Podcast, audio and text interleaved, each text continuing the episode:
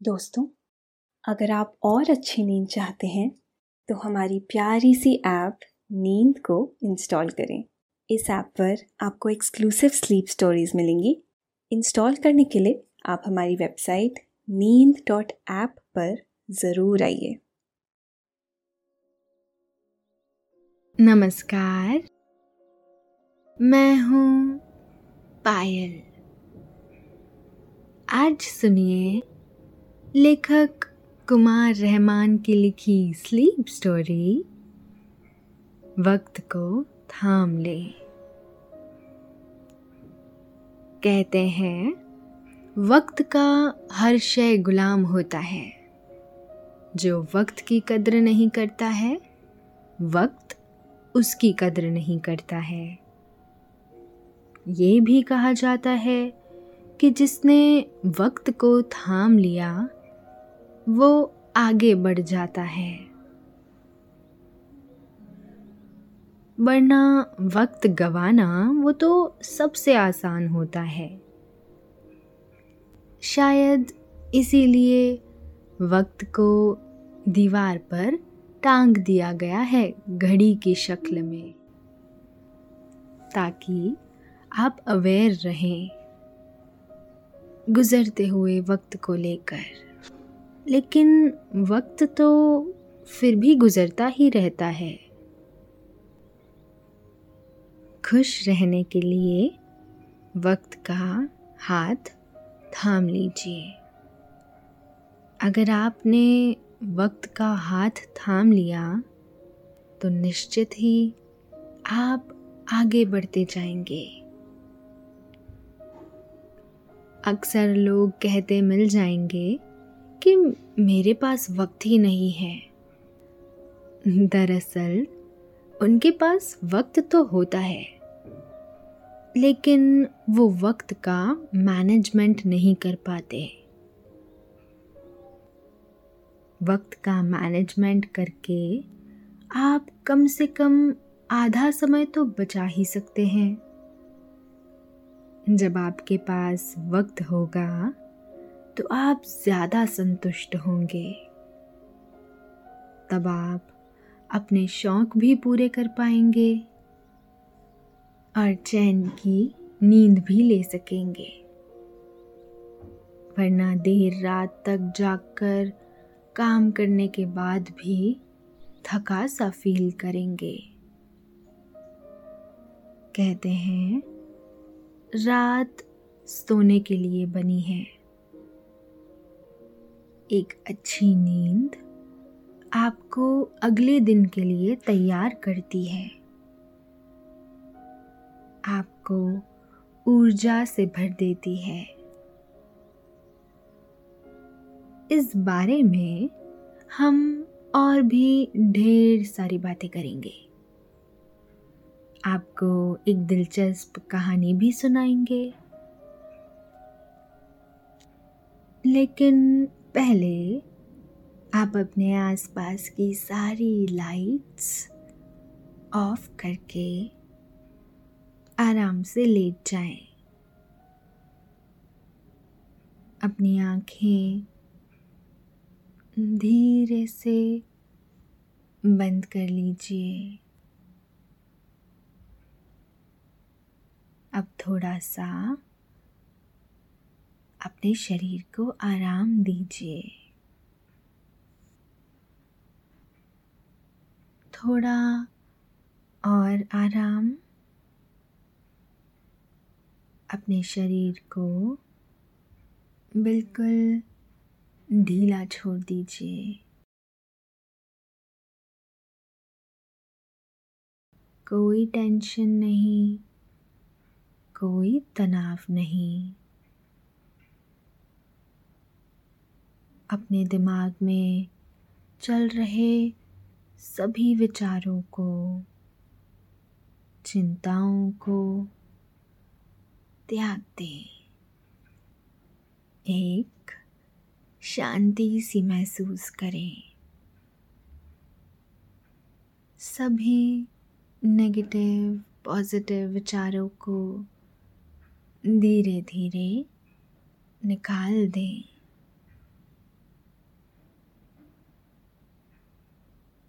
हाथों को सीधा करके अपनी कमर के साइड में रख लीजिए।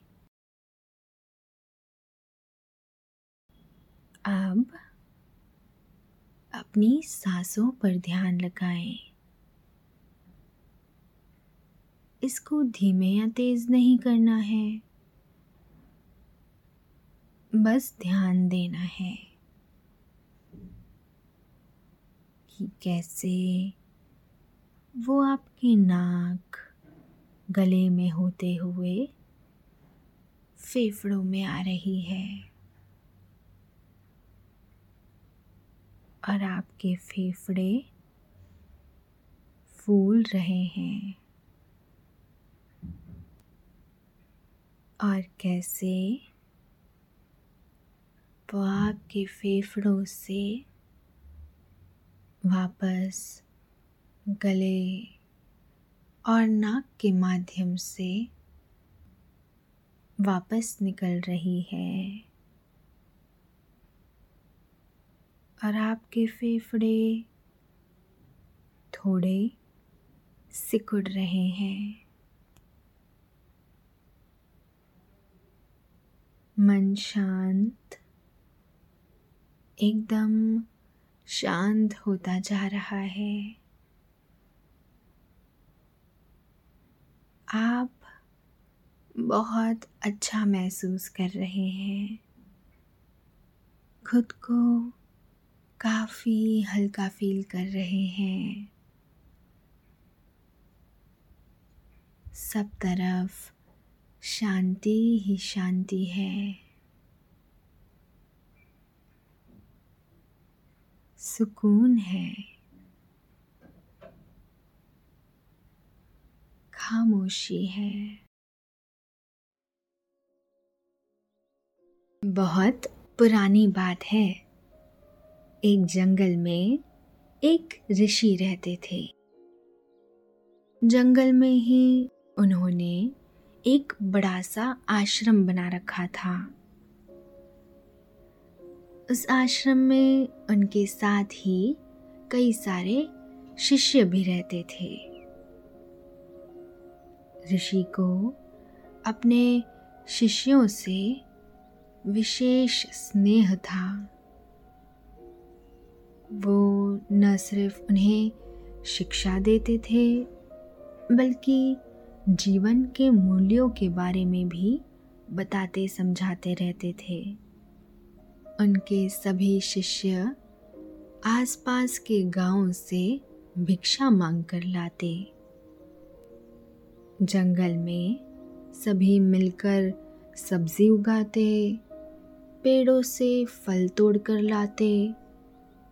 इस तरह सभी का जीवन सुखमय था। ऋषि का एक शिष्य था। उसका नाम था आमोद। आमोद में बस एक ही कमी थी कि वो बहुत आलसी था। उसे समय की कीमत का एहसास ही नहीं था। जब गाँव में भिक्षा मांगने के लिए सभी शिष्य जा रहे होते तो वो उस वक्त पढ़कर सो रहा होता। जब फल तोड़ने जाने की बारी आती तो वो बड़ी मुश्किल से तैयार होता। जंगल में जाकर किसी पेड़ के साय में लेटा रहता। जब उसके गुरु, भाई फल फूल इकट्ठा कर लेते तो वो उनके साथ चल देता। यही नहीं, गुरु की कक्षा में भी वो बहुत देर से पहुँचता। ऋषि उसे बहुत स्नेह करते थे। वो आलसी ज़रूर था, लेकिन उसमें सच्चाई थी। वो भोला था। उसमें चतुराई या कुटिलता नहीं थी। यही वजह थी कि ऋषि को उससे विशेष स्नेह था। वे उसके आलस्य को लेकर उसे अक्सर समझाते। समय के महत्व के बारे में बताते रहते। वे कहते, जो समय की उपेक्षा करता है, समय उसकी उपेक्षा करता है। एक दिन उन्होंने कक्षा में शिष्यों को समझाते हुए कहा,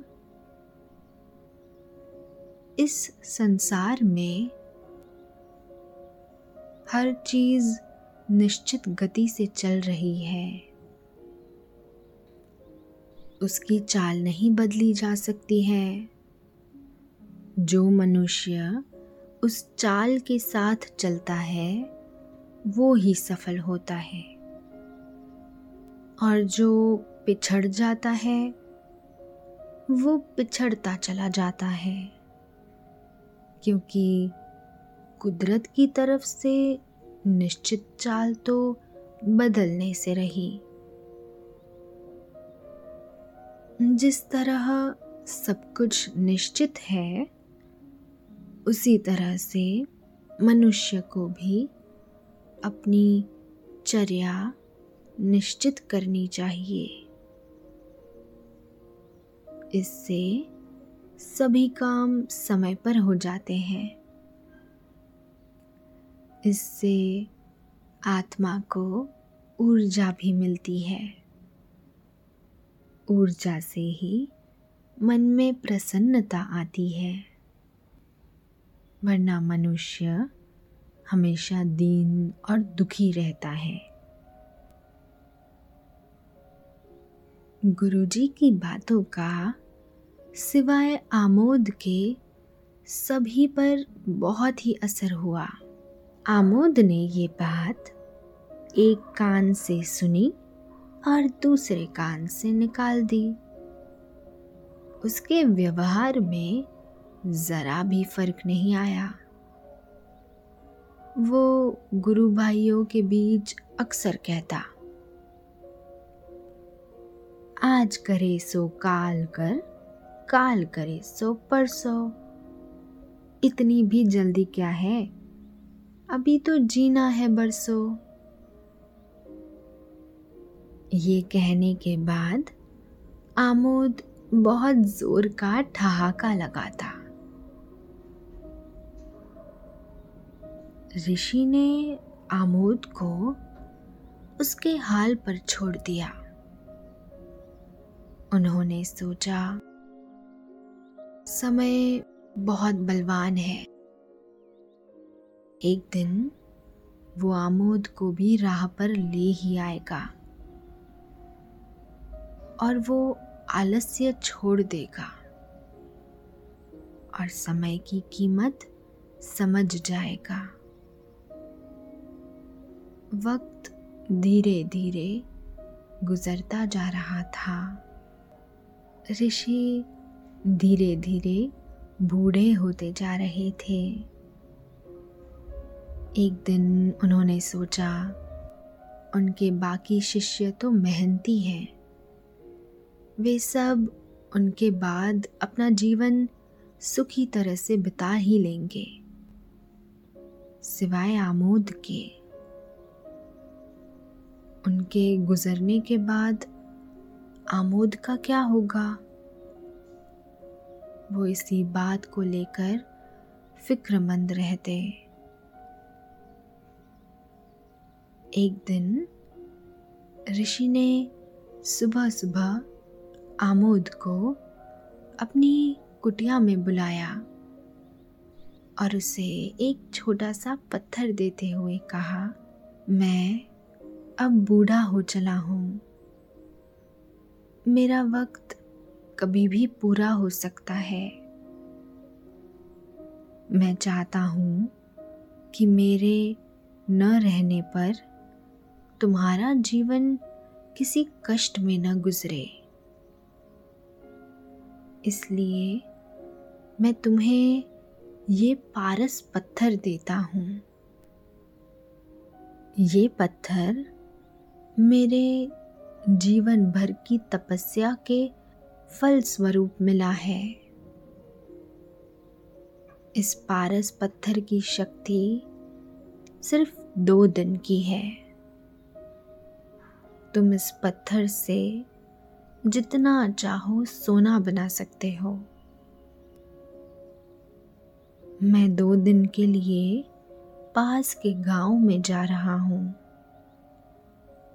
याद रखना, पारस पत्थर की शक्ति सिर्फ़ दो दिन है। इसके बाद ये एक मामूली पत्थर में तब्दील हो जाएगा। ऋषि आमोद को वो पत्थर देकर आश्रम से रवाना हो गए।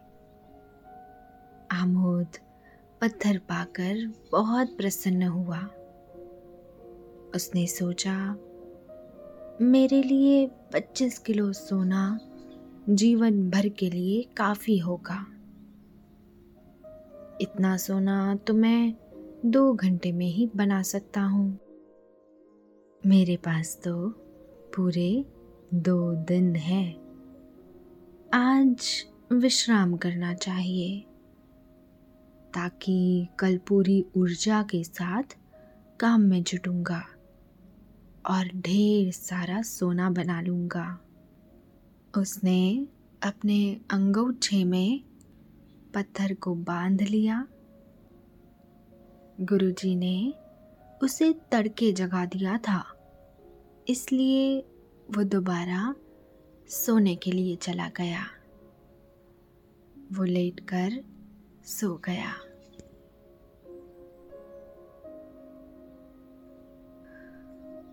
दोपहर तक वो सोता रहा। उठने के बाद कुछ देर बैठकर भजन कीर्तन करता रहा। इस काम को पूरा करके उसने भोजन किया। भोजन करने के बाद उसे फिर से नींद आने लगी और वो फिर से लंबी तान कर सो गया। जब उसकी नींद टूटी तो देखा कि शाम ढल रही थी। वो उठा और आकर आश्रम के बाहर बैठ गया। कुछ देर बाद अंधेरा घिर आया। वो वापस आश्रम के अंदर आया। और लेटकर भजन गाने लगा। रात का भोजन किया और फिर से सो गया।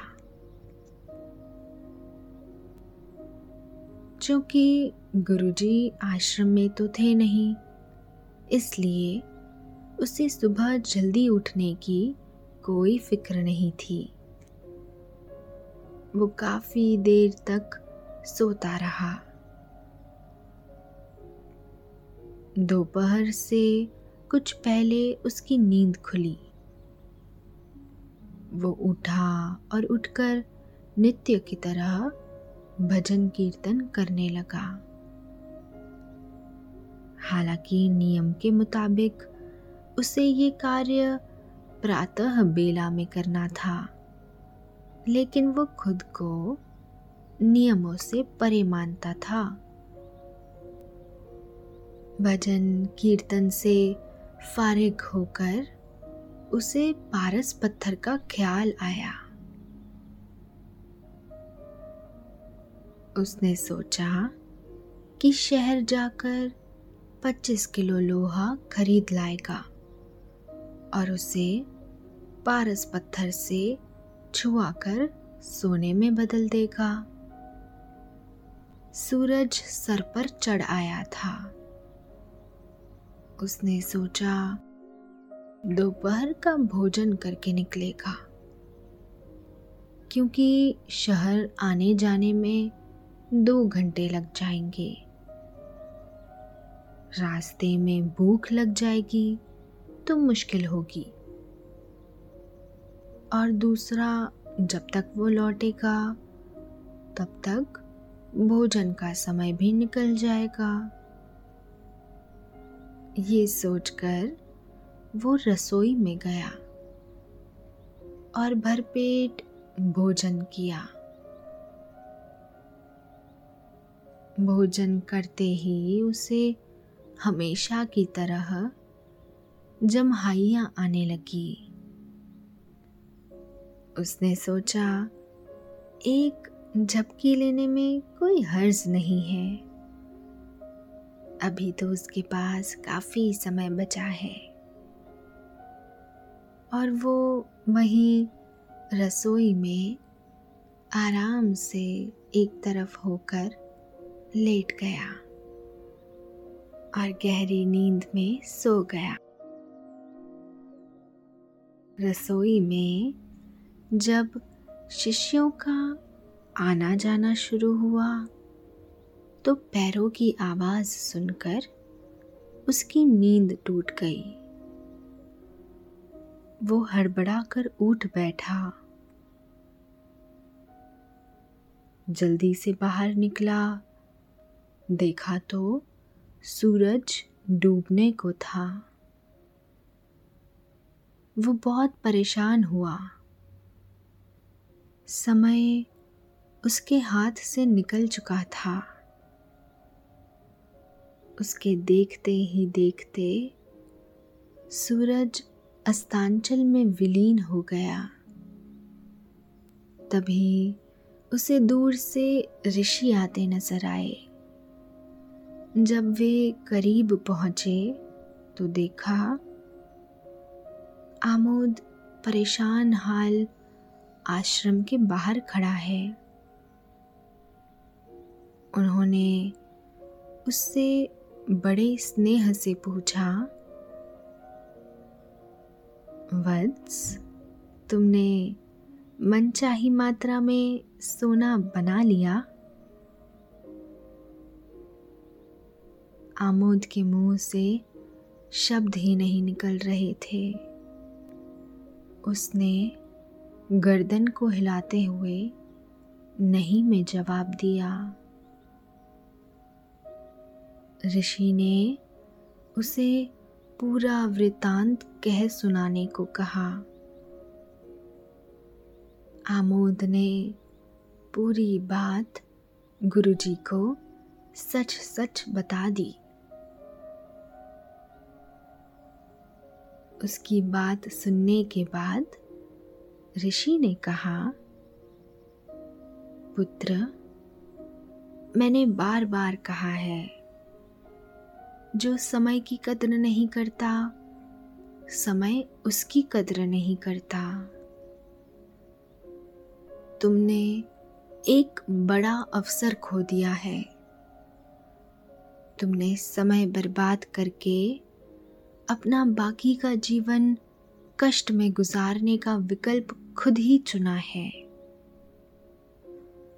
न तो इसमें तुम्हारी किस्मत का दोष है न ही किसी और का।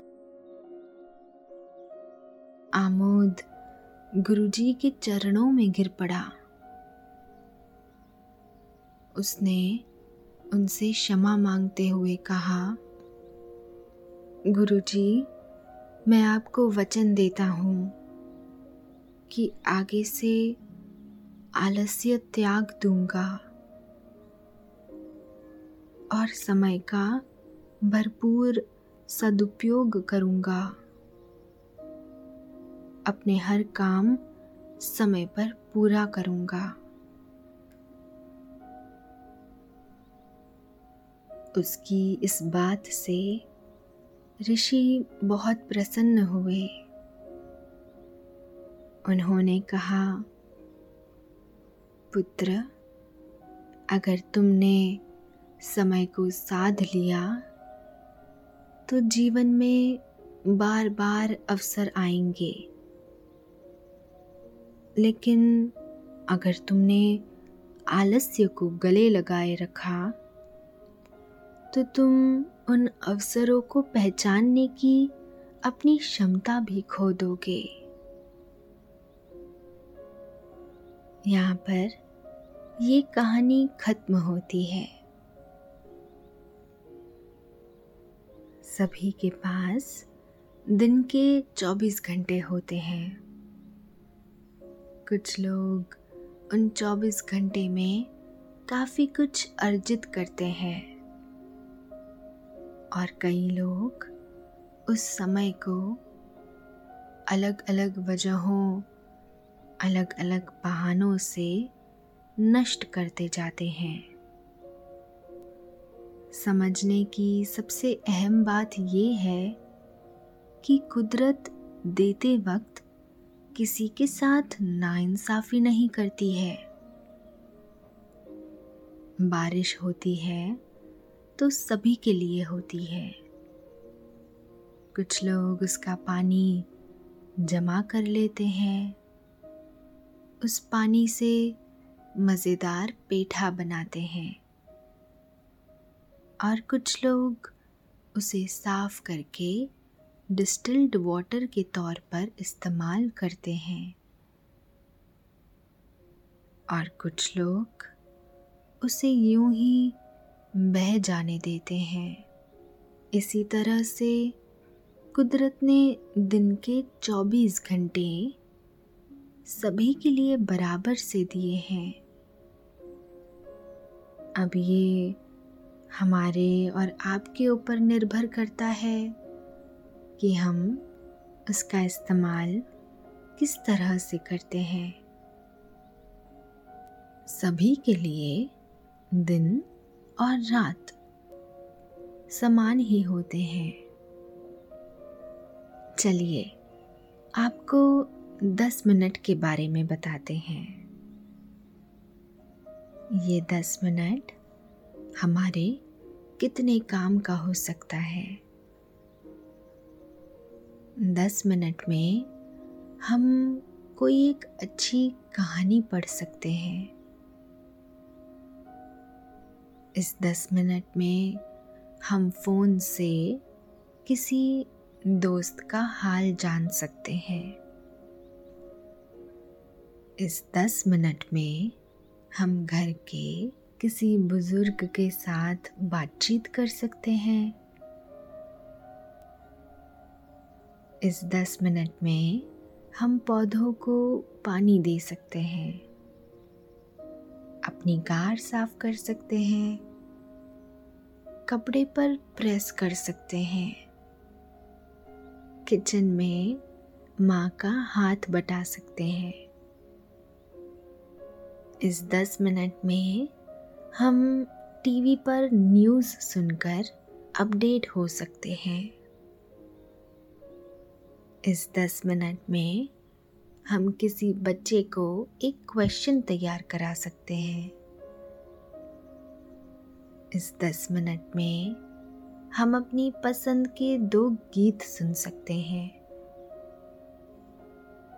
इस दस मिनट में हम किसी वेब सीरीज़ का एक पार्ट देख सकते हैं। इस दस मिनट में हम बालकनी या लॉन में खड़े होकर गहरी गहरी साँसें लेकर खुद को ऊर्जा से भर सकते हैं।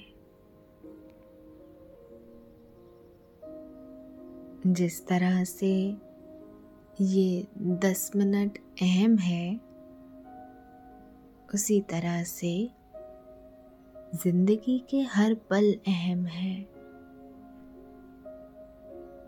उसी तरह से ज़िंदगी के हर पल अहम है। ज़रूरी है उन पलों को संजो कर रखा जाए।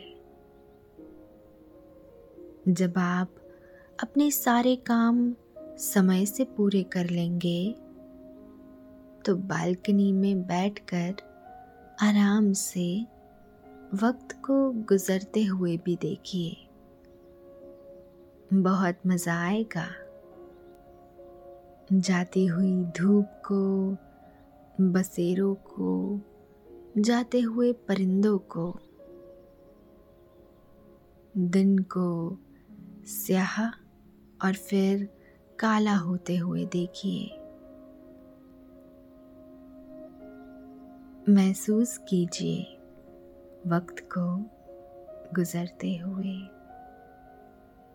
लेकिन ये तभी संभव हो सकता है और आनंदमय हो सकेगा जब आप टाइम मैनेजमेंट करेंगे। समय से काम पूरा करेंगे। समय की ताकत को पहचानेंगे। वैसे समय तो अब आपके सोने का हो रहा है। नींद आपकी आँखों में बढ़ती जा रही है। आपकी पलकें बोझल होती जा रही हैं। आप धीरे धीरे नींद की आगोश में समाते जा रहे हैं। समाते जा रहे हैं। शुभ रात्रि।